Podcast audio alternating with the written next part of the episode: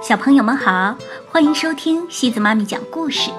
今天西子妈咪给大家带来的故事叫《巴巴的朋友》。这个故事是由法国的让·德·布吕诺夫创作的，由杨晴川翻译。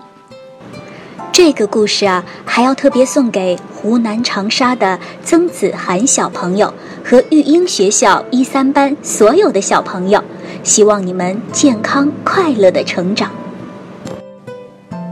炎热的夏天又来了，每年这个时候，大象学校会放暑假，学校的学生都会回家度假。每到放假，泽菲尔又高兴又难过。高兴的是可以看见他的家人，难过的是不得不离开巴巴国王、莎莉斯特王后、老婆婆和他最好的朋友小亚瑟。老婆婆看出小泽菲尔的心思，温柔地对他说：“放心回家吧，你走的时候，我们一起去送你。”泽菲尔离开那天，巴巴和他的妻子，还有老婆婆和亚瑟都到小河边送他。他们挥手告别，小泽菲尔大声喊着：“再见，再见了！”亲爱的朋友们，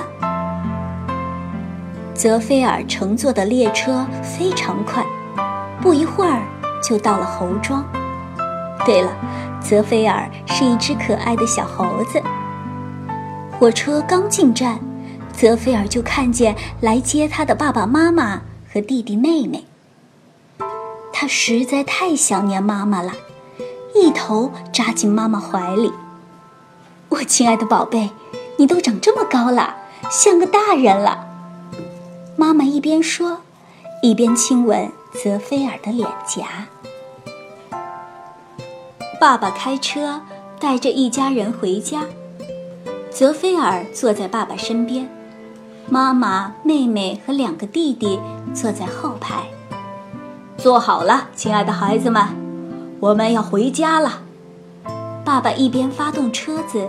一边笑着说：“小泽菲尔也跟着喊：‘出发喽，回家喽！’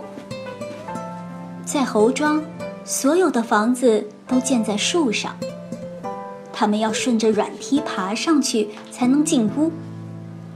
对泽菲尔来说，爬梯子再轻松不过了。大象朋友们是绝不会爬梯子的。他想着想着。忍不住笑起来。泽菲尔的家并不大，可非常舒适。妈妈在厨房为大家准备巧克力香蕉汤，泽菲尔和两个弟弟玩捉迷藏，小妹妹高兴地荡秋千，爸爸忙着往屋里搬行李。泽菲尔累极了，晚上。一躺下就睡着了。半夜时，一只夜莺吵醒了他。夜莺唱着歌，啾，啾啾，滴哩，滴哩滴哩，滴哩哩。泽菲尔一咕噜爬起来，高兴地跑到窗前说：“你好啊，老朋友。”他们开心地聊起来。我来告诉你，火车站有个大包裹，是寄给你的。夜莺喘着粗气说：“你肯定猜不到，是巴巴国王寄给你的，是吗？可能是架钢琴。我的音乐科目得了一等奖，巴巴国王奖给我的。”泽菲尔自豪地说。第二天，泽菲尔起得很早，匆匆赶去车站。啊，真是个天大的惊喜呀！原来。巴巴给他寄来了一艘滑艇。泽菲尔一刻也等不了了，他和爸爸共同努力，把滑艇推下水。泽菲尔先游了一会儿，然后爬上滑艇钓鱼。这些本领是跟大象们学的，其他猴子都很佩服他，因为大家都怕水。公主伊莎贝尔看到了这一幕，向爸爸哈克将军夸道：“瞧，泽菲尔多勇敢啊！”泽菲尔正悠闲地钓鱼，突然鱼漂微微动了一下，他马上把鱼线拽上来。泽菲尔惊讶极了，他钓到了什么呢？一条小美人鱼，还会说话。不要那么大力抓我，我快喘不过气来了。可爱的猴子先生，我和你一样，也有自己的家，只不过我必须生活在大海里。请放我回去吧，我会永远记着你的恩情。也许有一天你会需要我的帮助。到时向水里扔三颗石子，然后喊我的名字埃兰诺，重复三次。无论我在哪里，听到你的呼唤，都会来帮助你的。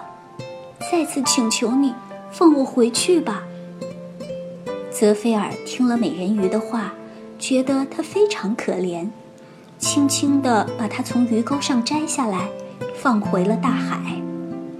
小美人鱼感激地向他挥了挥手，转身游走了。泽菲尔有些难过，划着小艇回家了。回去的路上，泽菲尔看到猴子们都在看报纸，卖报纸的猴子喊着：“号外，号外！公主伊莎贝尔失踪了！”报纸上说，公主伊莎贝尔在花园玩耍时。忽然飘来一阵绿色的烟雾，烟雾把公主团团包围，其他人都被隔在外面。烟雾慢慢升起来后，公主就不见了，只留下一股像烂苹果一样难闻的味道。的公主，这种事怎么会发生在你身上呢？我今天早晨出去的时候，还看到你在沙滩上啊。泽菲尔边看报纸边自言自语道：“公主离奇失踪后，哈克将军陷入巨大的悲痛中。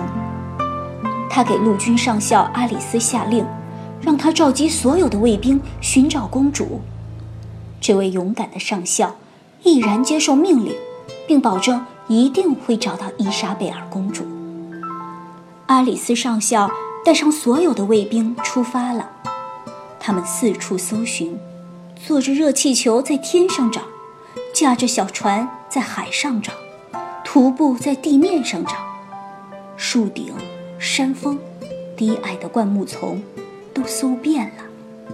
他们想尽一切办法，却连公主的影子也没有找到。哈克将军时不时过来询问公主的消息。但阿里斯上校悲伤的表情告诉了他一切。将军悲痛极了，他有点绝望了。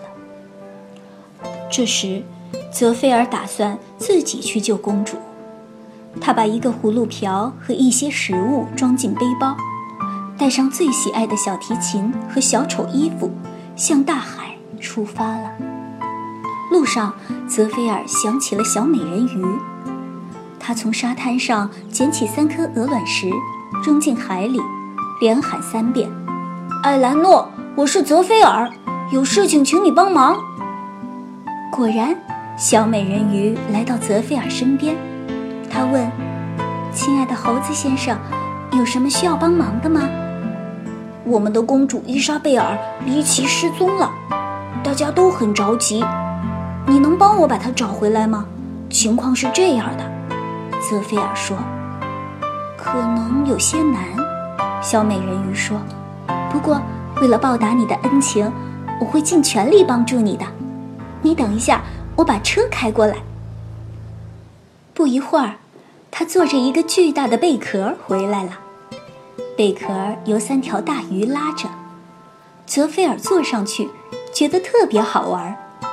他们出发了，大鱼快速地游着。贝壳飞一般的跑起来。过了一会儿，艾兰诺指着不远处一个小岛说：“瞧，那是我姑姑露丝住的地方。我们现在去拜访她，她会给我们一些有价值的建议。”上岛后，小美人鱼和泽菲尔走进一个洞穴，见到了艾兰诺的姑姑。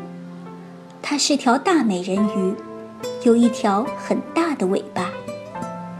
听完泽菲尔的话，露丝说：“亲爱的孩子们，我肯定这是波罗莫克干的。”波罗莫克是谁呀？泽菲尔马上问。他是个怪物，和朋友们住在一个小岛上。他们主要吃草和水果。他们并不坏，但很容易生气，特别是波罗莫克，没有一点耐心。他有个坏习惯，如果谁惹他生气，就会把谁变成石头。为了好玩，波罗莫克常常变成绿色的烟雾。出去旅行，有时他会带回一些自己喜欢的东西或动物。我想，伊莎贝尔就是被他带回去了。小猴子，如果你想救公主，一分钟也不能耽误了。我告诉艾兰诺怎么去哪儿，让他送你过去。带上这个袋子吧，或许能派上用场。你要记住，想救出公主，一定要逗波罗莫克笑。他的样子很特别，长了一对又长又尖的犄角，一身黄色的皮肤，很容易忍。快出发吧，祝你们好运，愿公主平安。露丝说。经过很长时间的航行，小美人鱼和泽菲尔终于找到了那个小岛。很幸运，那群怪物没发现他们。泽菲尔紧紧地握住小美人鱼的手，感谢她对自己的帮助。然后他一个人上了小岛。泽菲尔套上露丝姑姑给的袋子，它的颜色和岛上的石头非常接近。泽菲尔将自己照进袋子，这样看上去就和小岛上的岩石一样了。泽菲尔慢慢在岛上移动，一边走。一边想营救公主的方法，泽菲尔来到岛中心，听到一阵杂乱的叫声。他迅速取下袋子，躲到一块大岩石后面。他看到了公主伊莎贝尔和一群怪物，站在最前面的就是波罗莫克。波罗莫克对公主吼道：“小姑娘，我把你抓来，可不是看你哭哭啼啼的。”你得逗我们笑，我受够了，要把你变成石头。这时，泽菲尔从岩石后面蹦出来，礼貌地说：“亲爱的波罗莫克先生，您好，先生们、女士们，你们好，请允许我代这位小姐向你们道歉。我是一名小丑音乐师，请让我代他为你们服务吧。”我保证一定能让你们开心。如果做不到，波罗莫克先生，请把我和他一起变成石头。公主伊莎贝尔一眼就认出了泽菲尔，惊讶的手帕都掉了。她心想：泽菲尔来得真及时，他太勇敢了。泽菲尔滑稽的表演让所有的怪物都非常开心，欢乐的气氛。马上充满小岛。泽菲尔为怪物们讲了很多故事，有老鼠和大象的故事，面条大炮的故事，小松鼠的故事。他讲的幽默有趣，怪物们听得入了迷。每听完一个，怪物们都大笑一阵，高喊着：“再讲一个吧，再给我们讲一个吧。”泽菲尔讲累了。就穿上小丑的服装表演，这套衣服真是没带错呀，简直太有用了。他想，啊哈，让你们看看我的帽子戏法。他一会儿发出很大的声音，一会儿倒在地上，一会儿起来翻筋斗，一会儿向天空抛帽子，精彩极了。波罗莫克笑得直揉肚子，太好了。聪明的泽菲尔暗暗高兴，离我们逃走的时间不远了。最后，泽菲尔拿出心爱的小提琴，为怪物们演奏华尔兹和波尔卡舞曲。泽菲尔演奏一曲又一曲，怪物们随着舞曲一直蹦啊跳啊，最后累得倒在地上，挤成一堆睡着了，还发出了一阵隆隆的鼾声。泽菲尔脱下小丑服，轻轻地走到公主伊莎贝尔身边，说：“我们逃跑的机会来了，你轻轻跟在我后面，不要出声。”他们离开那群怪物，迅速跑到海边。艾兰诺正在等他们，看见两个人平安回来，高兴得差点喊出来。公主得救了，和泽菲尔一起回家。现在离陆地越来越近了。这个时候，波罗莫克和他的怪物朋友们睡得正香呢。回来的路上。他们特意去感谢了露丝姑姑。一只小鸟先把消息带回岛上，消息很快就传开了。所有的猴子都从四面八方跑来，有些猴子跑到海滨，有些猴子站在高高的悬崖上。看呐，哈克将军来了，正拿着望远镜看呢。泽菲尔的家人激动地流下了眼泪，他们以为。再也见不到泽菲尔了呢。猴子们举行了热烈的欢迎仪式，大家争着向两人献花。猴子们也向小美人鱼艾兰诺表示了感谢。哈克将军为了感谢泽菲尔，宣布：“年轻的朋友泽菲尔，我真诚地感谢你。另外，我还要把伊莎贝尔嫁给你，等你们长大。”就举行婚礼。仪式结束后，泽菲尔马上跑回家。能娶到美丽的公主，爸爸妈妈、弟弟妹妹都为他高兴。他们围着泽菲尔蹦啊跳啊唱啊，开心极了。他们高声喊着：“恭喜你订婚了！恭喜你订婚了！”这次危险之后，再也没有大事发生。泽菲尔的假期过得平静而充实。转眼，泽菲尔要回沙利斯特城上学了，又要见到亲爱的巴巴国王、老婆婆和朋友们了。离开前，他拜托小美人鱼照顾公主伊莎贝尔，这样他就不用担心小未婚妻的安全了。好了，小朋友们，今天的故事就到这里了。如果你喜欢今天的故事，别忘了转发给朋友们哦。每晚八点半，故事时光机见，晚。